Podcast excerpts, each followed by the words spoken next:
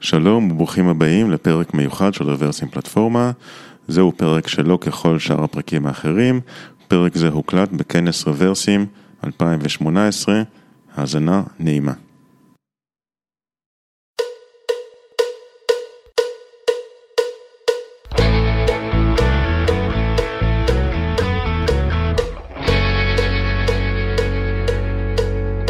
שמי אורי, ואני שמח מאוד שנשארתם עד סוף היום להרצאה האחרונה של הערב, ההרצאה באמת הכי מגניבה של הערב. אז כפי שאמרתי, שמי אורי נתיב, נשוי לתמר, אבא לאיתי, רוני ורועי. ולהרצאה הזאתי אני רוצה להזמין להרצות איתי על הבמה את הבת שלי, את רוני.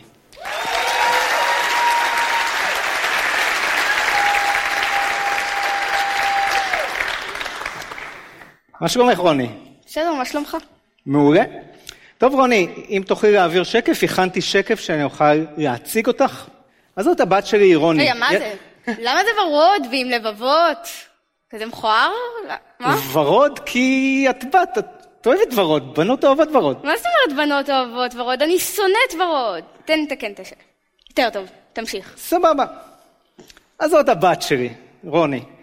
יש לה כבר מעל 12 שנות ניסיון. היא כותבת ספרים, והיא אה, תלמידה מצטיינת, מנגנת על חליל, קרא מיליון ספרים, והדבר שאני הכי הכי גאה בו, זה שהיא מעריצה של מלחמת הכוכבים. רוני, מה שאנחנו קוראים לו היום בתעשייה, Full stack kid. רוני, הכנתי גם שקף שתוכלי להציג אותי, אם תוכלי לעבור שקף ופשוט להקריא את מה שרשום. אה, אז זה אבא, יש לו סטארט-אפ בשם טורי, הוא סמנכ"ל חברת פיתוח, יש לו מעל 18 שנות ניסיון, הוא rockstar developer, JavaScript ninja, אבא מה זה השטויות האלה? תקריא, תקריא. לא, מה- טוב, תן לתקן את השקף. יותר טוב.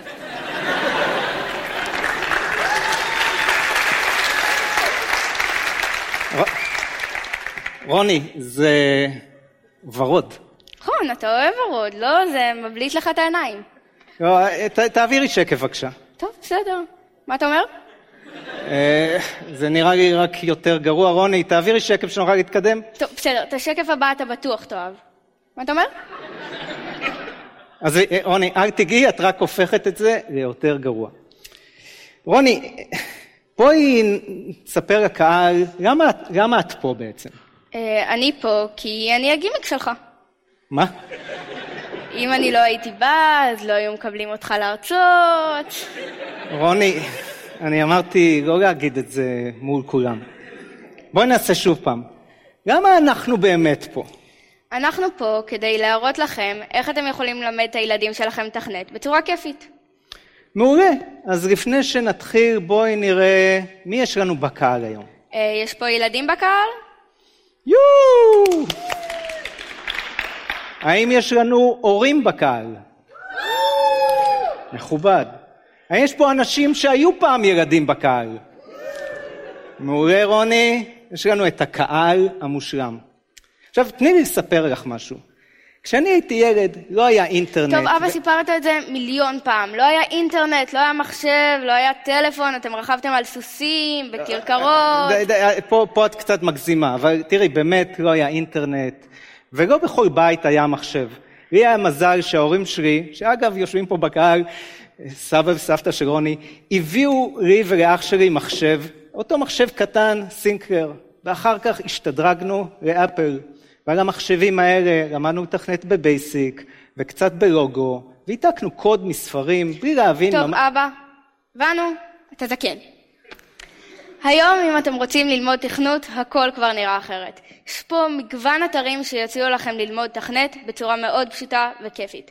אתם גם לא צריכים להציע, לה, לכתוב כלום, כי בסוף המצגת תשותף עם כל הכישורים והשמות.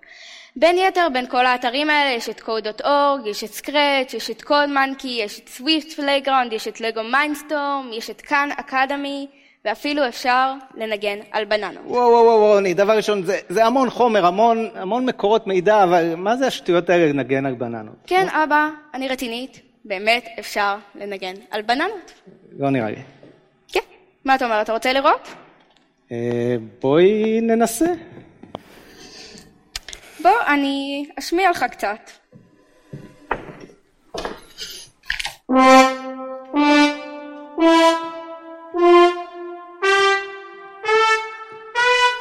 אה, אבא, איפה הדו? אבא? זה אחת? מהבננות. זה בפסנתר בננות, זה חלק מה... טוב, לא נראה לי שזה כל כך שימושי כבר. תראי, רוני, הייתי אה, צריכה. לא הספקתי לאכול בארוחת צהריים. אה, הנה, טוב, נגמרו הבננות, יש חציר. אבא! זה יעבוד, זה יעבוד, עזבי.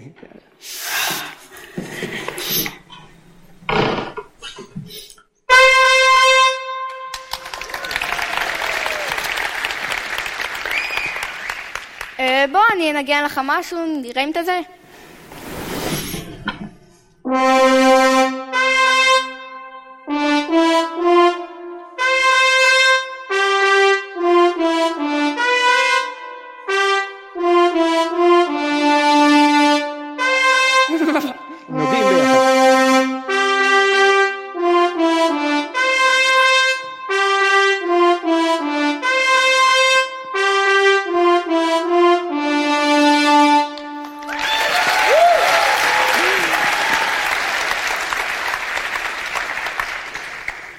טוב, לאורך כל ההרצאה יהיו פה לא מעט אה, הדגמות, וכל פעם שמשהו טורח ממש לעבוד זה די נס, אז זה באמת המחיאות כפיים עוזרות פה.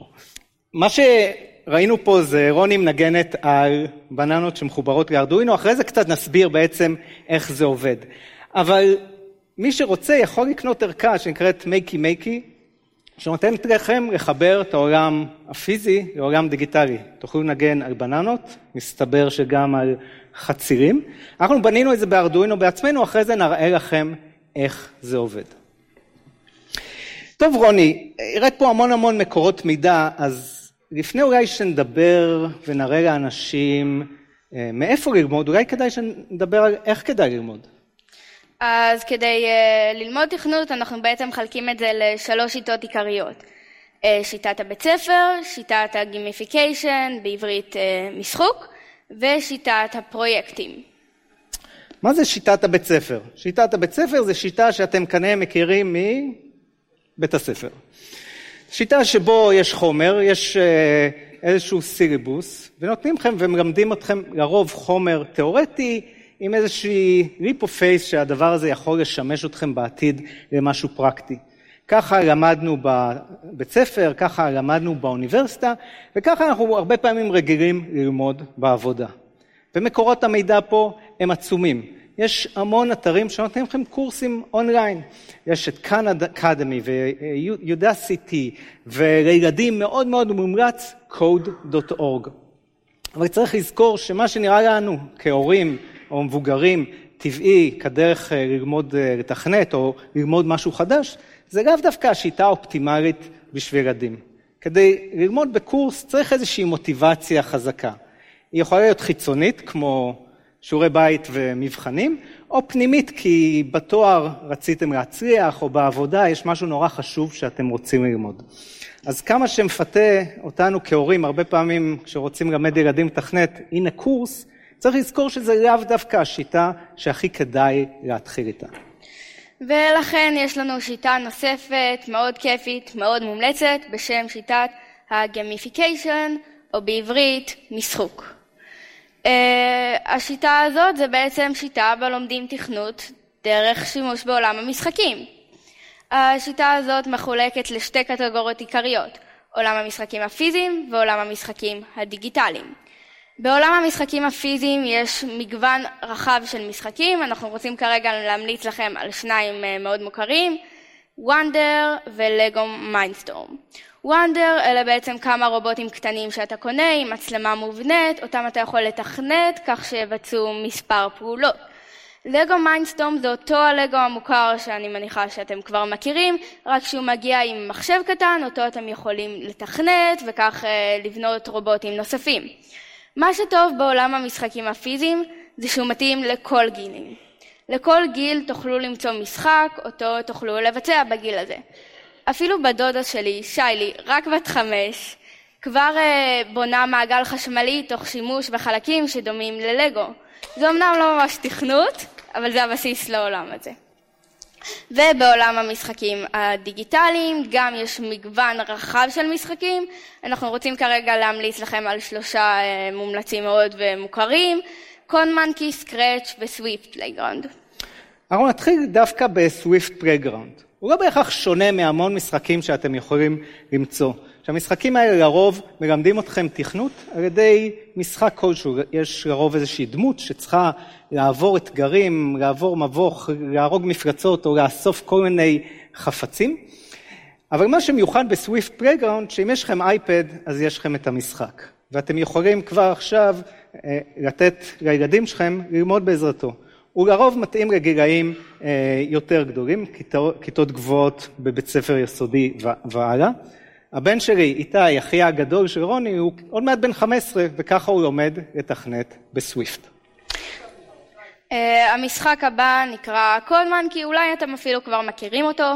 זה משחק בו צריך לתכנת את הקוף כך שיגיע לבננה.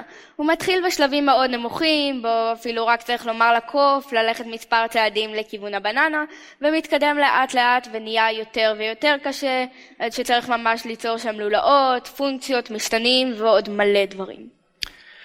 מה שנחמד בקוד מנקי, דבר ראשון שזאת חברה ישראלית וזה מגניב. דבר נוסף, הם עושים שיתוף פעולה עם אה, משרד החינוך, ויכול להיות שהילדים שלכם כבר נתקלו בזה בבתי ספר. ומה שקורה שם, אה, מייצרים תחרות בין הכיתות ובין בתי הספר, ותחרות ארצית, וזה נותן מוטיבציה לעלות ולהשתפר. מן הסתם הילדים בכיתות הנמוכות יעשו רק את השלבים הבסיסיים, אבל בכיתות הגבוהות ביסודי אפשר להגיע לדברים מאוד נחמדים ומתקדמים. הדבר הבא הוא בעצם סקרץ'.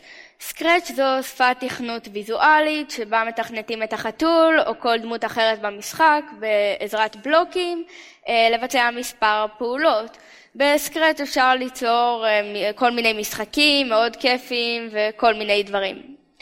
אה, סקרץ' זה מאוד נחמד כי זה מתאים גם לילדים אה, זה בעצם אה, כל הדברים שאתם אה, מתכנתים איתם בעצם מחולקים לפי קטגוריות וצבעים ואפילו לא צריך לכתוב הרבה קוד, אתם רק גוררים את החלקים אל משטח התכנות. לדוגמה בקוד הזה של סקרץ' מציבים את החתול או כל דמות אחרת, נקרא לזה חתול, בנקודה מסוימת ולאחר מכן שמים לולאה שמתרחשת עד שהמיקום של הדמות על ציר ה-X גדול מחמישים אה, ואז הוא אומר Hello World, וכך זה קורה.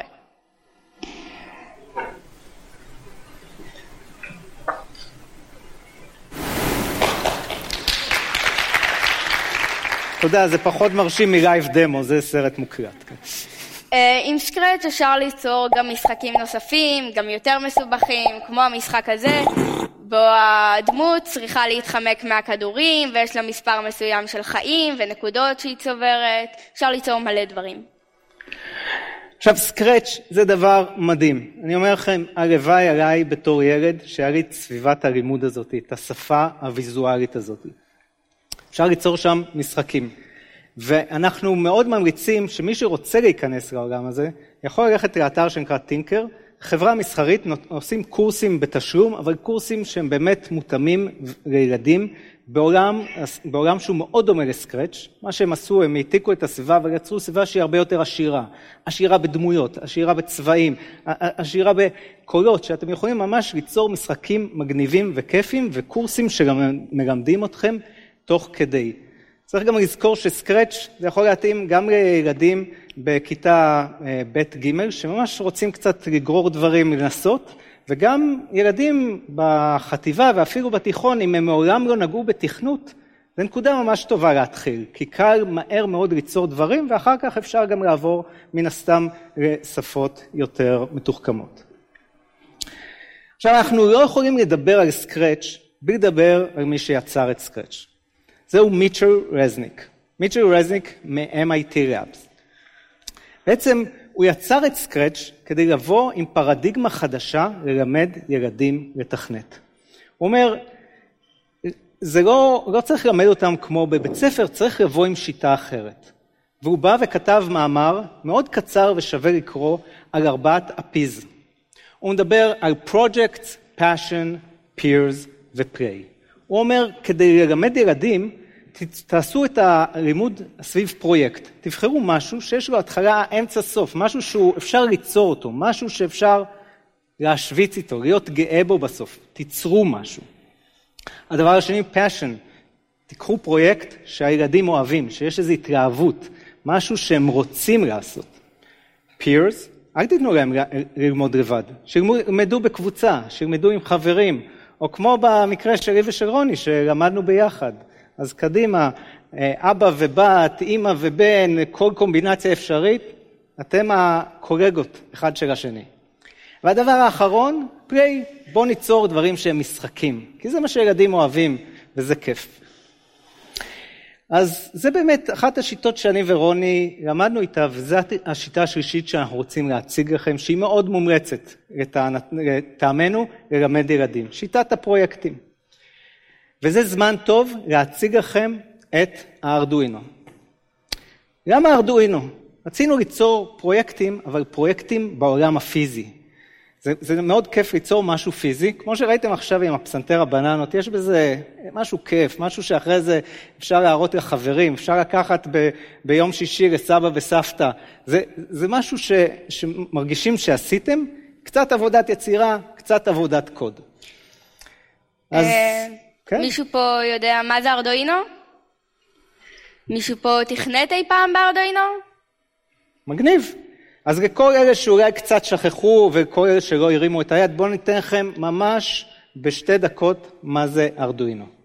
אז Arduino הוא microcontroller או בקר קטן, מיקרו בקר, בקר מזערי.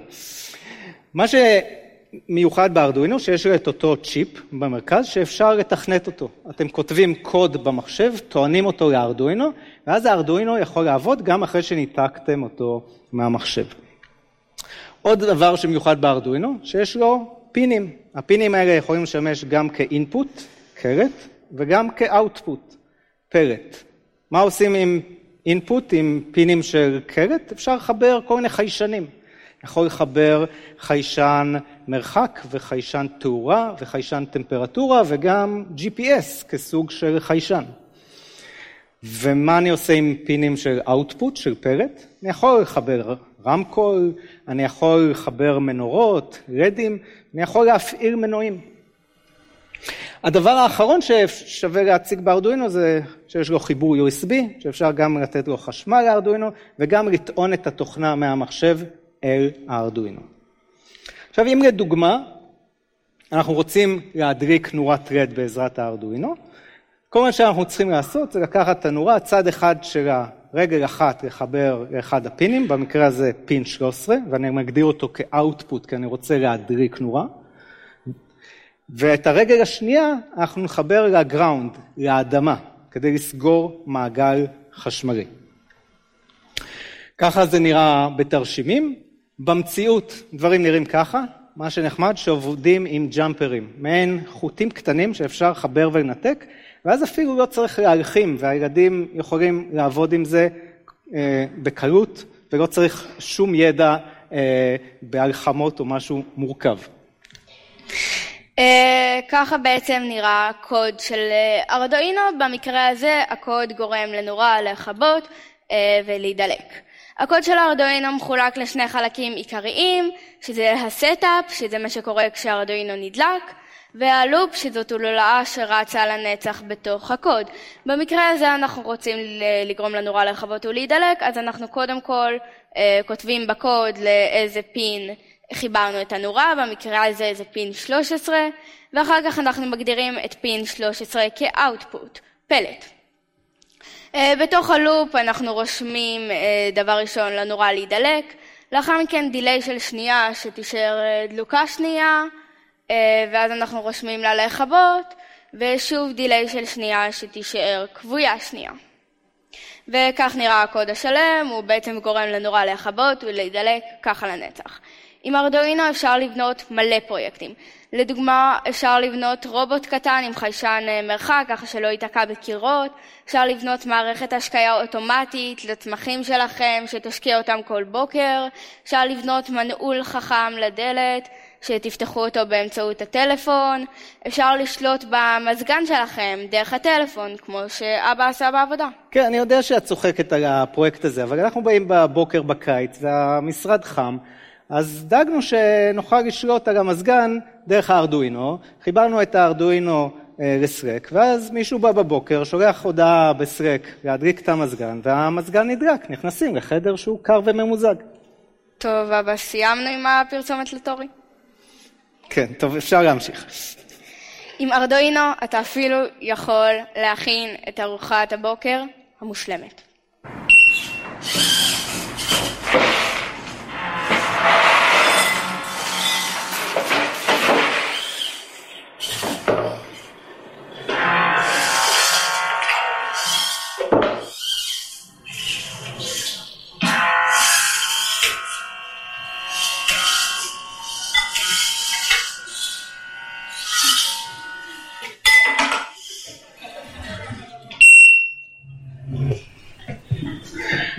אז, זאת הייתה סימון גרץ, ואנחנו מאוד מאוד ממריצים לכם לעקוב אחרי הערוץ יוטיוב שיש לה ולראות את ההרצאה שיש לה בטד. מה שסימון עושה, היא בונה רובוטים שלרוב מטופשים, לא שימושיים ולרוב גם לא עובדים. היא עושה את זה בעזרת ארדואינו, לפחות הרבה מהפרויקטים, אז זה שווה להסתכל, זה ייתן לכם השראה לעוד דברים שאתם יכולים לעשות. טוב רוני, נראה לי שזה זמן טוב קצת להציג דברים שאנחנו עשינו. אה, אז נתחיל אה, עם הפרויקט הראשון, אותו אתם כבר בעצם ראיתם, פסנתר בננות. טוב, אז בנקודה הזאת אני מניח שכולכם טועים איך הדבר הזה עובד ואיפה לעזאזל קונים את הבננות האלה. אז בואו נספר לכם. בעצם אין פה יותר מדי קוד, יש פה קצת פיזיקה. מה שאנחנו מתבססים עליו זה שגוף האדם, וגם גוף של רוני, הוא מוליך חשמל. ואם אנחנו לוקחים שני פינים בארדואינו ומחברים אותם, ומודדים את הזמן שלוקח לזרם לעבור מצד אחד לצד שני, והפין השני גם אה, מחובר לבננה, ברגע שרוני נוגעת בבננה, היא מתנהגת כמו קבל. חלק מהזרם עובר אליה, וייקח יותר זמן לזרם לעבור מצד אחד לצד שני, מזהים את השינוי הזה, וזה בעצם אומר שרוני נגעה באחת הבננות. עכשיו, הפטנט הזה, רק תבינו, זה איך שהסמארטפון הסמארטפון שלכם עובד. המסך מגע שלכם הוא מסך מגע קיבורי שמתבסס על הרעיון הזה שהגוף שלכם מתנהג כמו קבל. אה, אז כן, בעצם המחשב מזהה על איזה בננה אה, לחצנו, ובעצם זה שולח אה, בהתאם לבננה בה נגענו את הסלין המתאים. לדוגמה, הבננה הראשונה היא דו, הבננה השנייה זה רה, וככה עד לחציל. אה, הפרויקט הבא שלנו נקרא לפ. לפ זה בעצם קיצור של לד פאזל, שזה בעצם משחק שמורכב ממטריצות של לדים. אה, זה משחק שהוא רעיון מקורי שלי ושל חברים שלי, החלטנו שאנחנו אה, רוצים ליצור גרסה של בעצם פאזל שמורכב ממטריצות לדים. אז מה זה מטריצות לדים? רד אחד אתם בטח מכירים. אם אני לוקח כמה כאלה, במקרה הזה שמונה על שמונה, אז אני מייצר לעצמי איזשהו מסך קטן מרדים. ואם אני אחבר ארבע מטריצות כאלה ביחד, אז נקבל מסך יותר גדול. אה, אז כן, בעצם אה, התחלנו בעצם אה, להכין את המשחק. קודם כל חיברנו את המטריצות לדים לארדואינו, התחלנו לעבוד איתם, להבין איך מפעילים אותם, איך מעלים עליהם צורות. אחר כך ממש התחלנו להפוך את זה למשחק. לקחנו קופסת נעליים, כפתורים, נורות לד ואת המטריצות כמובן, ופשוט הפכנו את זה ממש למשחק. אז במשחק בעצם מקבלים צורה מבולגנת על המסך, ובאמצעות לחיצה על הכפתורים מסדרים את הצורה חזרה לצורה המקורית. כל פעם שמצליחים אז מקבלים נקודה אחת ומקבלים את הצורה הבאה. ואז אה, בעצם אה, כשנגמר המשחק, אחרי הדקה שהוקצבה לו, אה, רואים כמה נקודות השגת במשחק. בעצם המשחק מתחיל כשלוחצים על הכפתור. אז רוני לחצה על כפתור, אני אעזור לכם קצת לקרוא מה שרואים פה, מקבלת אינדיקציה 3, 2, 1, שהמשחק התחיל. כל פעם היא מקבלת צורה מבולגנת על המסך, ובעזרת הכפתורים שמסביב למסך היא שולטת אה, איך לסדר את זה. כלומר, הכפתור השמאלי יחליף בין שתי המטריצות השמאליות, הכפתור העליון יחליף בין שתי המטריצות שלמעלה, וכן הלאה. ככה היא צריכה לסדר את הצורות. כל פעם שהיא תצליח לסדר צורה, היא תקבל נקודה והציון יוצג לה בסוף. בנוסף, יש שם שלוש נורות רד, אה, צהוב, אה, ירוק, צהוב ואדום, שהתחיל את המשחק, המשחק הוא על זמן, הנורה הירוקה נדרקה, אה, לאחר כחצי דקה הנורה הצהובה נדרקה, כשהזמן עומד להיגמר הנורה האדומה נדרקת, ובחמשת השניות האחרונות, שזה יקרה ממש עוד מעט, הנה כל הנורות מעבבות, מה שנותן להתראה שהמשחק עומד להיגמר. קבל את Game Over ואת הציון 14.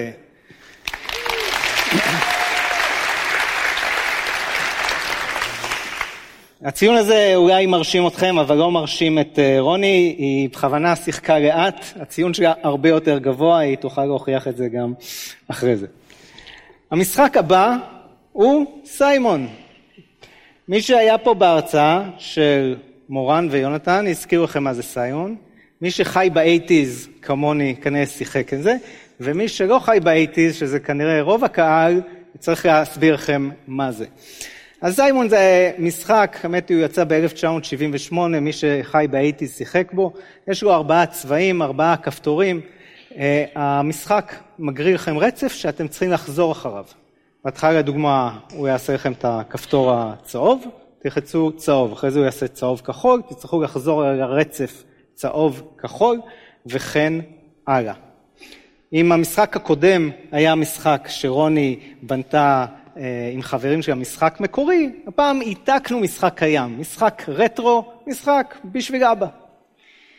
אז כן, אבא החליט שאנחנו בונים סיימון בעצמנו, אז קנינו קופסת עץ פשוטה בחנות יצירה, אה, קדחנו בה חורים בשביל הכפתורים שקנינו, אחר כך ריססנו את הקופסה בספרי שחור כדי שתיראה כמו המשחק המקורי, ואז התחלנו אה, לחבר דברים. חיברנו את הכפתורים לארדואינו וכתבנו קוד ככה שכל פעם שלוחצים הכפתור אה, ידלק. ככה המשחק אה, נראה מבפנים, וככה התוצאה השלמה נראית מבחוץ. יאללה, go for it.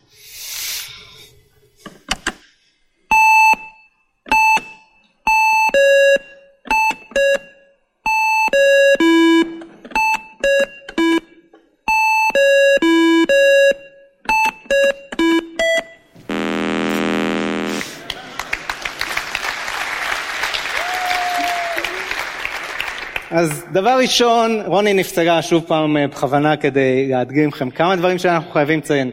הצבעים הם הצבעים המקוריים, זה שמשום מה פה ירוק נהיה טורקיז, תבואו אחרי זה לבמה, תראו את זה, איך זה נראה באמת. מה שניסינו לעשות זה לשחזר את המשחק as is, עם אותם צבעים, באותם מיקומים, עם אותם השעיות, את אותו טון של כל אה, צליל ואת אותה, אותו קצב שמתגבר, שמתקדמים. עכשיו, אחד הדברים המגניבים שיוצרים משחק לבד זה שאפשר לשחרר אותו. ואחד המודים שעשינו לסיימון זה שאפשר לשחק ארבעה ילדים בו זמנית. כאשר כל ילד מקבל צבע אחר, הוא אחראי על צבע, ומשחקים. ברגע שהוא נפסל, אז הצבע נפסל יחד עם הילד. נשארים שלושה שחקנים. אחר כך שני שחקנים, עד שנשאר שחקן אחד. מגניב, לא? אז זה מגניב מאוד וזה עובד, רק אחרי זה הבנו שזה גם היה בסיימון המקורי ואנחנו לא כאלה יצירתיים. טוב, אנחנו נתקדם לפרויקט הבא. ניתן לכם disclaimer מראש, שכנראה הפרויקט הזה לא יעבוד בדמו, נראה לכם מקסימום סרטון, כי אנחנו תלויים פה באלוהי הדמו, אלוהי הווי-פיי ועוד אה, המון המון חלקים נעים.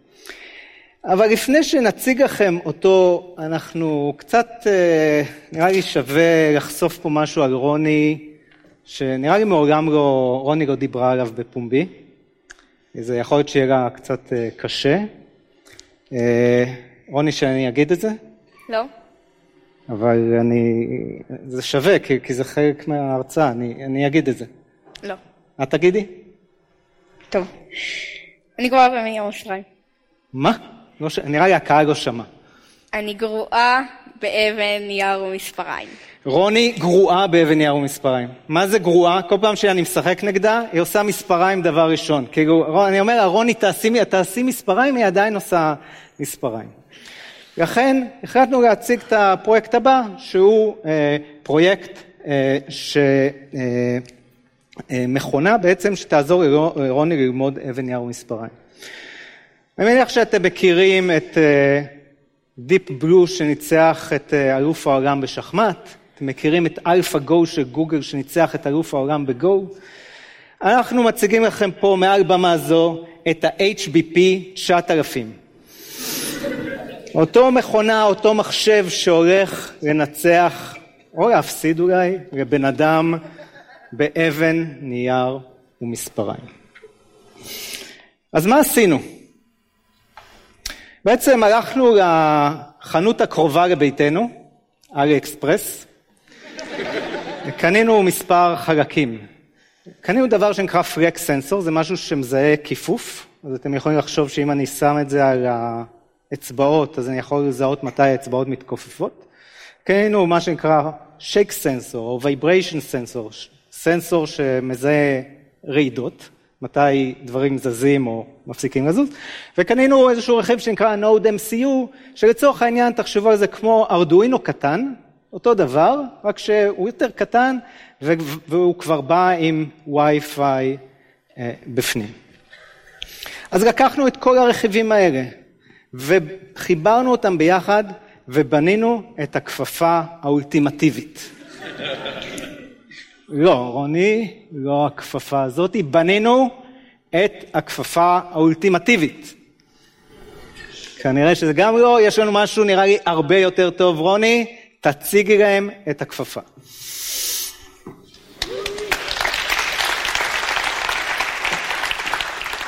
בעצם מה שאתם רואים פה זה מחשוב רביש בשווי כנראה דולרים בודדים. מה שכנראה אמור לקרות, אנחנו ניתן איזה צ'אנס אחד, אם לא אנחנו נראה לכם את, ה, את הסרט. בעצם מה שאני עושה פה, מיוט. מה שאני עושה פה, אני משחק מול המחשב אבן נייר ומספריים. התנועות שלי, הארדואינו, ה-Node MCU במקרה שלנו, מזהה עם היד אה, ישרה, מספריים, או אבן, אם זהה מתי אני נער את היד ומתי אני עוצר, ואז שולחת פקודה לשרת, שאח שלי אלון, חלק מהמארגנים, טרח וכתב, אנחנו אה, ננסה לשתף את הסרטון הזה אחרי זה עם הדמו המלא, אבל תאמינו לי, כשיש וי-פיי זה עובד.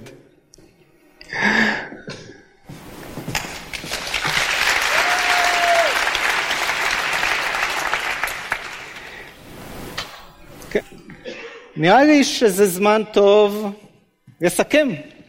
אה, את רוצה אה, לספר פה בעצם אה, מה, מה ראינו? אז למדנו שכדי ללמוד תכנות יש שלוש שיטות עיקריות, שיטת הבית ספר, שיטת הגימיפיקיישן, בעברית שיטת המשחוק, ושיטת הפרויקטים. אז תזכרו שמה שנראה לנו לפעמים טבעי לבוא ורוצים, אנחנו רוצים ללמד אה, את הילדים שלנו לתכנת, אנחנו אומרים בואו ניתן, נמצא איזה קורס, נלמד בעזרת קורס, וצריך לזכור שזה לאו דווקא השיטה שמתאימה לילדים. זה אולי טוב לנו כהורים, כי ככה אנחנו רגילים, אבל לילדים מגיע משהו אחר. אז תזכרו את, ה, את עולם המשחקים, שיש שם המון המון דברים, אה, שאפשר ללמוד מגוון שפות. אבל בעיקר בעיקר אנחנו ממליצים פשוט למצוא פרויקט.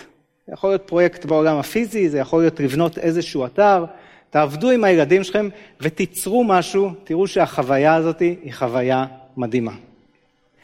רוני, אה, אולי קצת ברמה האישית את רוצה להגיד לקהל מה למדת? אה, טוב, למדתי שמפתחים הם עצלנים. מה? אה, כן, אתה כל הזמן דחית הכל לרגע האחרון, והייתי צריכה להזכיר לך שאנחנו צריכים להתאמן. רוני, רוני, זה לא נכון, גם את אומרת את זה מול כולם, נו. אבל זה נכון, אפילו אמא אומרת את זה. טוב, כדאי שאני לא אתווכח. אה, טוב, בואי נעשה עוד פעם, רוני. מה, מה באמת למדת? אה, למדתי שצריך לדעת לעבוד בעבודת צוות, ולעבוד בסבלנות, ולקחת את הכל לאט, פשוט בצעדים קטנים, כי הכל בסוף מסתדר והתוצאה לגמרי שווה את זה. אבא שלי אומר שאין מספיק בנות מתכנתות. אולי מבחוץ, לפני שהכרתי את העולם הזה, כשאני מסתכלת עליו מבחוץ, אולי אני יכולה אה, להבין את זה, כי זה לא נראה עולם שבנות אה, תמיד כל כך מתקרבות אליו. אבל כשאני עכשיו מכירה את העולם הזה, אני מבינה שזה לא עולם של בנים או של בנות, זה פשוט עולם של יצירתיות. זה עולם של דמיון וכיף שהוא כל כך חופשי ואפשר ליצור בו מה שבא לך, כל פרויקט שבא לך, אפשר באמת לעשות הכל. אנחנו רוצים ממש לסיים אה, בפרפרזה על הציטוט המפורסם של אנטואן סנט אזופרי.